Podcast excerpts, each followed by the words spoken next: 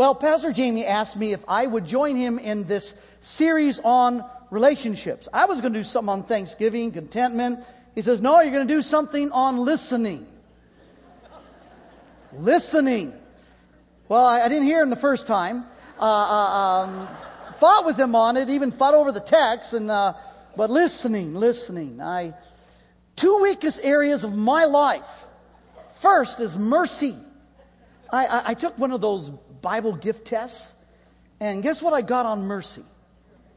I got zero, which really, really bothered me. Got a tick, but uh, but then it kind of came true where where my younger son Kent is now on radio KPXQ. Uh, uh, at 11:30 each day, and and uh, uh, and Holly and I were heading home, and long story short, we're listening to Ken on the radio, you know, so proud. And he's sharing about the Sermon, uh, uh, sermon on the Mount, the Beatitudes. Came to the Beatitude, blessed are the merciful. And in Kent trying to be very um, vulnerable to the community, the entire community uh, shared with them that, that, that he really struggles with mercy himself because he wasn't raised in a home with much. Holly and I looked at each other and went, Well, I guess he's right. and our home was suck it up and get her done. That was kind of, you know, how, how we did it. Well, if, if I'm not good at mercy, I am horrible in listening. I drive Holly crazy on this. We'll, we'll go out with wonderful folks, and, and I'll, I'll be my charming self, and I'll be really interested. And I get so interested, I'm not listening. Uh, uh, uh, uh, because I'll ask them about, okay, where were you born, and how did you meet, and, and who, how, when did you get married, and, and, and that's fine. That, that sounds good, doesn't it? Till about maybe three, four months later, and, and we go out with them again, So where were you born? How long have you been? How'd you meet? Did you get married? And Holly just wants to punch my lights out. I, uh, I, I, tend to enter into a room with my mouth engaged. I, I didn't speak. My mother said I didn't really talk until I was three years of age. But I haven't ever stopped since then. I, uh, I have a bad habit. I mean, really, it's a, it's a bad habit. It's insulting. I apologize because I've done it to many of you. Where I, I believe I really know the the rest of your sentence. and I, I have figured out your point, I think, before you have. I want to finish your sentence. Many times I do. And I want you to hurry up and make your point so I can make mine. Listening is just, my hypocrisy knows no end on this thing. It is not a virtue of mine. And yes, I am speaking this morning on listening. Now, I, I, wish Holly was given this message because she's the listener in our family. As a matter of fact, she's written this great blog last September uh, on, it's called soulwork.org. That's her, her website for her mentoring ministry. And she, under the section, I was thinking about listening. Uh, if you get no insights from this message, I refer you to her blog. You know, uh, then that will be worthwhile of your time. So let's speak about listening. I decided not to be a full hypocrite. I decided to forget you guys. I'm going to make this a personal study.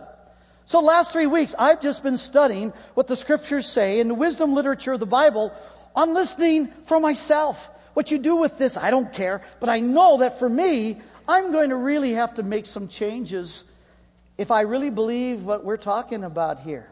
So, if you haven't already, open your Bibles to the book of James. James chapter 1. So, what does listening have to do with relationships. Uh, all relationships are built on two pillars pillars of trust and respect. If you don't trust somebody, there's no relationship. You don't respect somebody, there's really no relationship. Now, now, trust is entrusting yourself to someone else's integrity.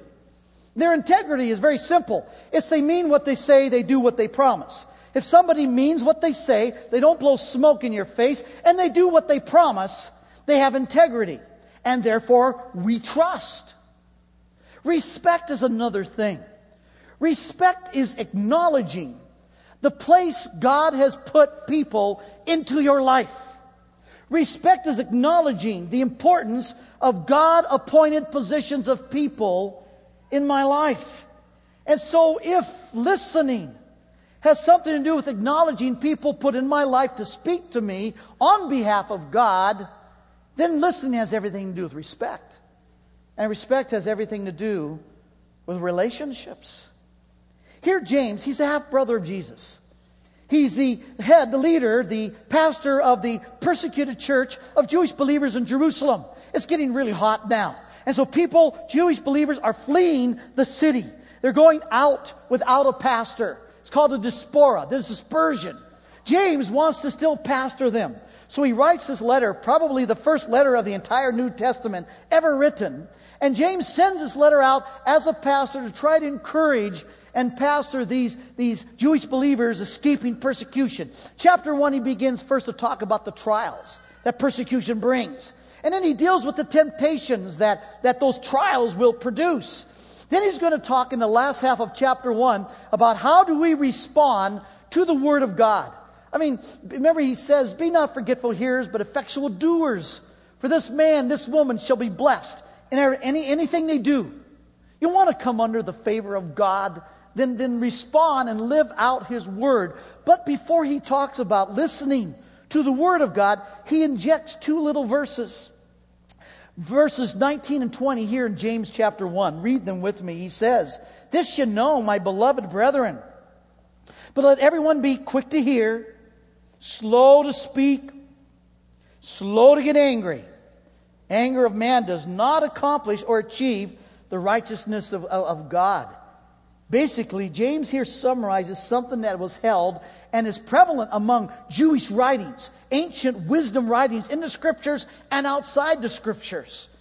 Hasty speech and anger do not please God.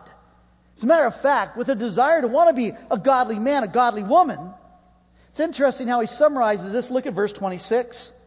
James says, If anyone thinks himself to be religious, now, now what is that? Well, that I want to please God. My life, I'm a godly man. I want to be a godly man. I want my life to please the Heavenly Father.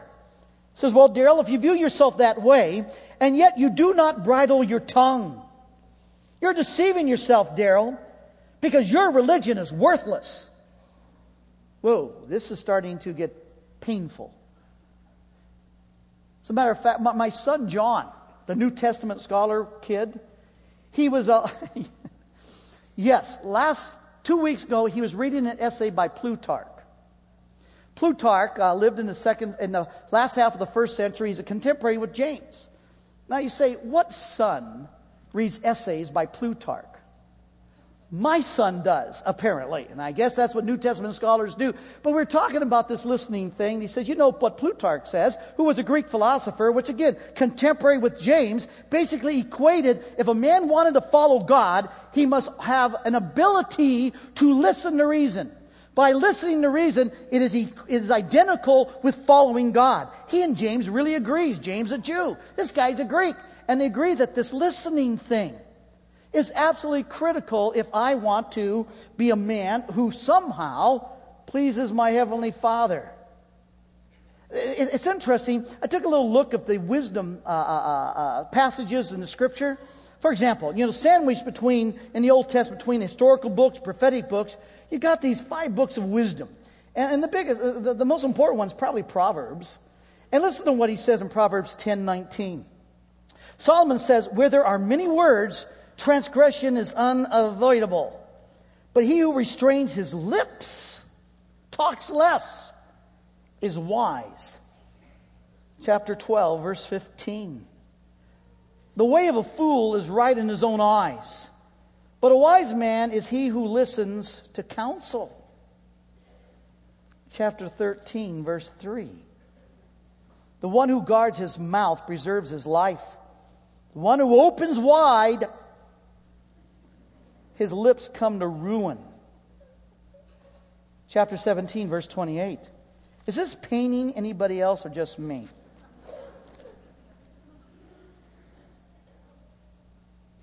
He says, verse 27 He who restrains his words has knowledge, and he who has a cool spirit is a man of understanding.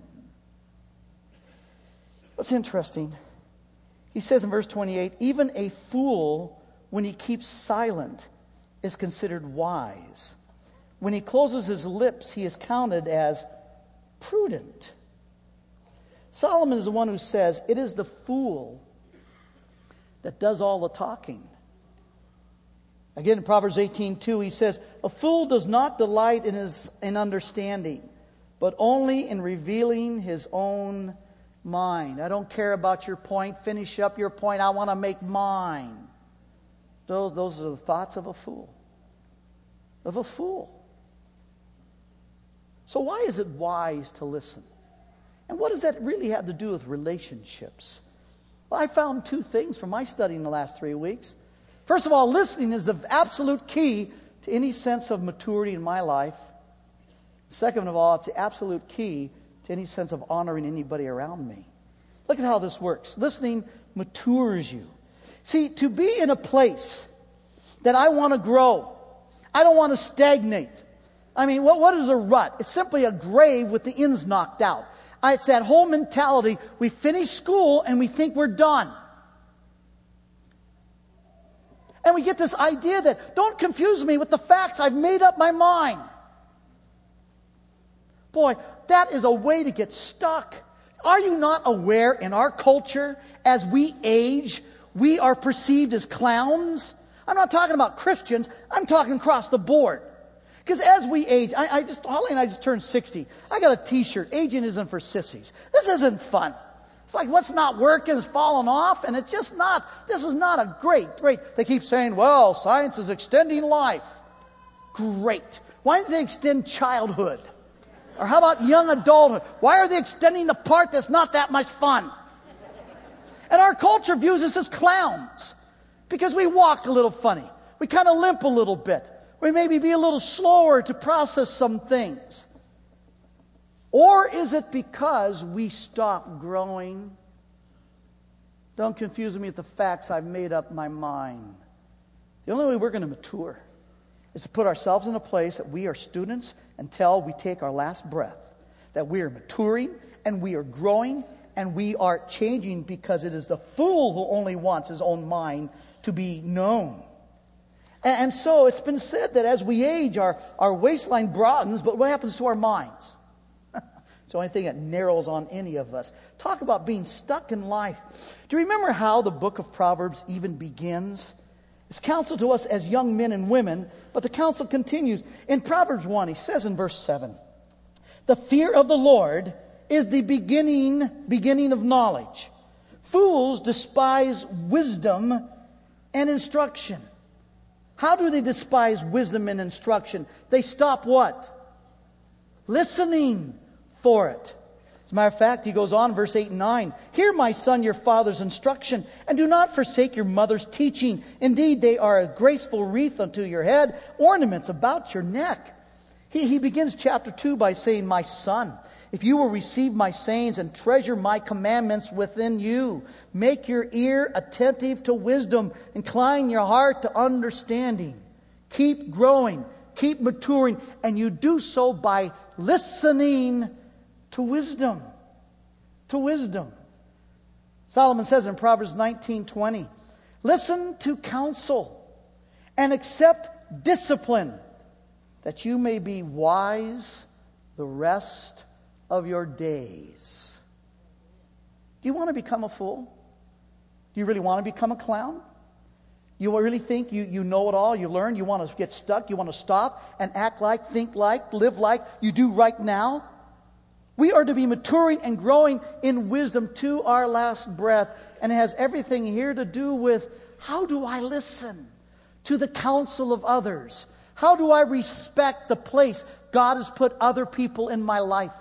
Remember in Proverbs 27, he talks about an ahiv. Now, the Hebrew word for love is ahav. The word ahiv is translated loving friend. And in Proverbs 27, he says, Faithful are the wounds of a loving friend, an ahiv, but deceitful are the kisses of the enemy. It goes on to say that a man, a woman who listens to the counsel, the counsel, the wise counsel of his friend, will grow to be wise. As iron sharpens iron, so one man sharpens another. How? By duking it out No, by listening to one another. You know, David, I was doing a little study in 2 Samuel, and two things really hit me about David as far as being a listener and growing in wisdom. He was a, he was a fool at times, he was very wise at times. For example, remember in, in, chapter 7 of 2 Samuel, he wants to, he, he's living in this beautiful place, and he wants to build a place for God, wants to build a temple. So he, he's getting it all ready, and he goes to Nathan, who's the prophet, the pastor of the day, and he shares this great idea. Nathan says, Go on, but sound like a great idea. God visits Nathan at night and says, What are you doing? David is not the one going to build the temple. Nathan's got to go back and speak into David's life and said, You are not the man. It'll be your son after you.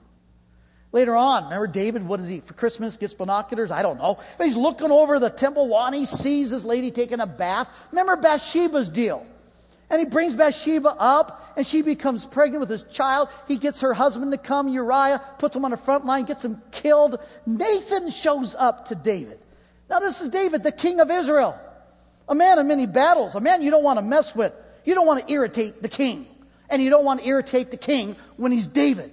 Nathan goes in there and he tells a little story about a rich man who had a traveling friend coming into town. Now, the rich man had many, many flocks, but the little guy, poor guy next to him, had one little lamb, You of a lamb. And the kids played with the lamb, the story is, is, told. And they fed the lamb. They loved the lamb, one lamb. And of course, when the rich man's friend came into town, the rich man doesn't take from his flock. He takes from the one lamb of the one poor guy, slaughters a lamb, feeds him to his friend. Well, David is just seething. He says, Who is this man? Bring this man to me. I'll have his head. And of course, it's Nathan that says, What? You you took Uriah's wife. You took the one man. You had a harem. You're the man. Question Who's the Nathans in your life? Who speaks the hard things? Faithful are the wounds of an Ahiv. One who loves you so much, they'll risk the relationship, they'll risk you getting angry, but they'll still tell you the truth. But do we listen? You know, uh, sometimes as a pastor, I, I, have to say hard things to, to, to people. And, and it used to really frighten me until I realized it's kind of looking at the Mona Lisa and saying, I don't think it's so good. I'm realizing, you know, the issue is, is, is not the art, it's the person commenting on the art. Well, notice what it says, what Solomon says in Proverbs 9. He says uh, in, in verse 7 He who corrects a scoffer gets dishonor for himself he who reproves a wicked man gets insults for himself. Do not reprove a scoffer, lest he hate you. But you reprove a wise man, and he'll love you. He'll love you. Chapter 15, verse 31 says this. He says, He, who, he whose ear listens to the life giving reproof will dwell among the wise. He who neglects discipline despises himself, but he who listens to reproof acquires understanding. The fear of the Lord uh, in, is the instruction for wisdom, and before honor comes humility. How do I listen? When people speak into my life the hard things, if I get angry and I bite their heads off, I'm a fool. And it's to my own demise. Because how do I know God has not appointed that person to be a Nathan in my life, to speak something that, that is not getting through this thick skull? And God is looking for people who will speak. Some people take pride in being, well, I'm rather unapproachable. Shame on you. You ought to be as approachable as anybody who wants to be wise and godly. Because you don't know, with respect, who God will bring into your life for those divine appointments to speak to you whether affirmation of encouragement or rebuke and admonishment. It is the fool who gets angry. So every time you get angry because someone criticizes you or, or someone comes after you, take a little look. What kind of listener am I? Do I make it difficult? Is it difficult for you to speak into my life? Do I make it that hard? So the first reason in relationships listening is so important is for my own growth and maturity. God has people that He wants to speak to me and I better listen. And I can't do that when my lips are flapping. The second reason he says it's wise for listening is it honors others. I always like Leviticus 19:32. I like the old King James version. It says, "When the hoary head enters in the room, you shall rise and honor the aged." I always like that hoary head. You got gray hair, you got a hoary head. All right. It is simply an old English term for gray hair. And here, basically, uh, uh, Moses is saying that we are to honor the aged. But then Moses goes on to say we're to honor father and mother, actually, God through Moses. Peter says that we guys, 1 Peter 3 7, we're to honor our wives. But Peter, before that, says we're to honor all men. So, what is this honoring thing? There's no question we are to honor. Well, fine. How many times we Christians, we, we throw words around and we don't have a clue what it means, so we don't know what to do? The word honor is a translation of a, of a Greek word tomao. And all the word tomao means is to set a price, to assess value of worth on something. As a matter of fact, the root word has this idea with weight. Back in those days, gold and silver, and you put them on a balance, and the heavier the gold, the heavier the silver, the greater worth. So tomao meant to weigh heavy, to weigh heavy somebody. How do you weigh heavy someone? How do you assess value, communicate worth, that they are really important? It's the way you listen to them. It's the way you listen to them. Have you ever been sharing something in your heart really important to you? Right in the middle of it, the person looks at their watch. How does that make you feel? The word is dishonored. Somebody looks over your shoulder and they're not quite concentrating on you, looking for maybe a better story or somebody more interesting. How does that make you feel? The word is dishonored. The word is worthless. That your feeling, your thoughts, mean absolutely nothing and they have no worth at all. There's no question Jesus set a mark on us. In John 13, verse 34 and 35, Jesus said, All men are going to know you're my disciples because of the mark. And the mark that's going to make you so unique is that you love one another as I have loved you. Didn't say eros one another. It's not we have to be passionate. God doesn't command emotions. He doesn't say phileo. You got to be friendly and like each other. Isn't that great to know? You don't have to like me. It's okay. And I don't have to like you. But the fact is, God doesn't command emotions. And it's not the word of storge, family love. You know, you don't have to like Uncle Bowman, all right? But you got to at least value that he's family. But the word Jesus uses here has nothing to do with emotions, not initially, because it's commanded. A command is an act of the will to choose to obey or not. That's why he uses the word agape, agapao. The command is to recognize and communicate the worth in another that's already there. That's why, as children of God, we value what our Heavenly Father values. When the Bible says in 1 John 4, God is love, what it means is that God values what He creates. Some people say, well, love is a verb. Yeah, love is a verb sometime, but when it says God is love, the verb is is. What does that make love? Predicate nominative. Aren't you glad you came this morning? All it is, it repeats the nominative, the subject. It's basically God does love, but He is love. And all that means is that He values what He creates, no matter how it turns out. That's why God so loves the world, even though it's not the way He created it to be. So every human being I bump into has worth because they're created by God. Not only because they're created by God, but 1 Peter chapter 1 verse 18 says they've been redeemed. You've been redeemed not by silver and gold. In other words, God did not pay a thing for you, but a person. But the precious blood of his own son, Jesus Christ. You understand that makes you the hottest thing in this universe outside of the Trinity. You are worth Jesus Christ to the Father. And so, therefore, when I bump into people around me, they already have worth. I don't give them worth. I'm not building their self esteem. They already have worth as a creature of God and one that God desires to redeem. I'm simply to recognize that worth as a choice. But then, how do you communicate that worth to someone? How do you love?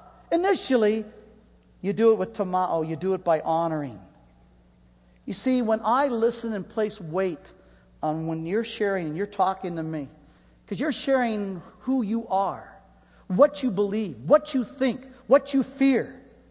We cannot separate the things that are deep and what we share from who we are. And if I'm going to place and recognize any worth of who you are, then I better place the weight on what you say And to do the opposite is just to do the opposite to the demise of the relationship.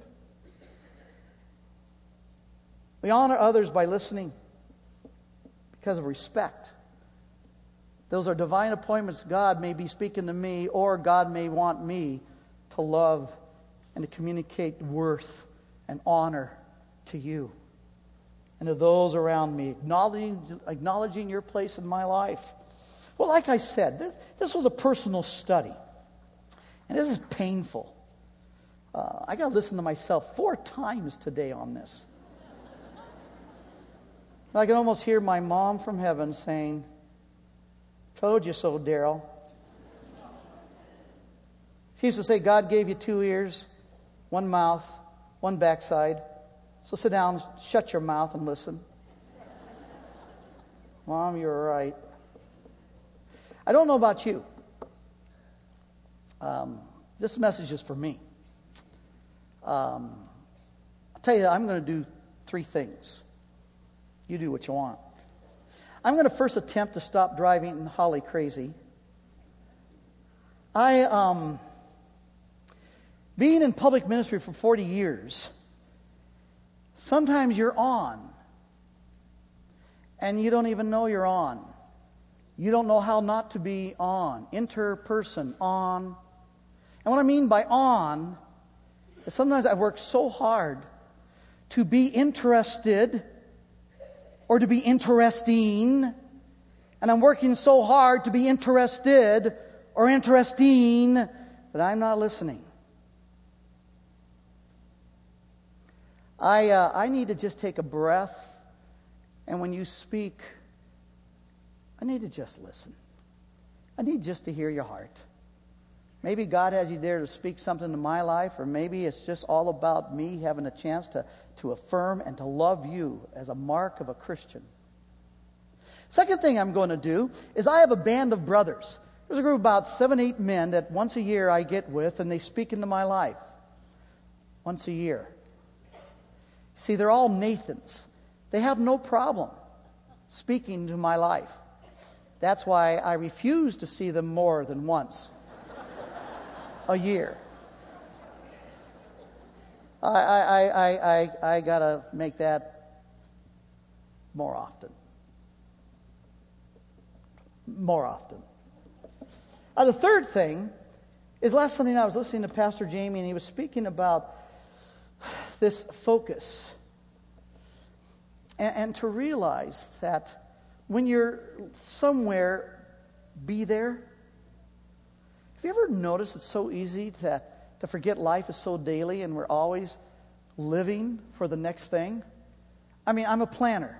My life is how do you stay out of trouble? You, you plan. So I, I plan an event, Thanksgiving. So we put all this energy plan. Over at, you know, Stephanie, we stop AJ's. We're going to bring the turkey. We got all planned. So finally, we're at Thanksgiving, enjoying the meal, and where do you think I am?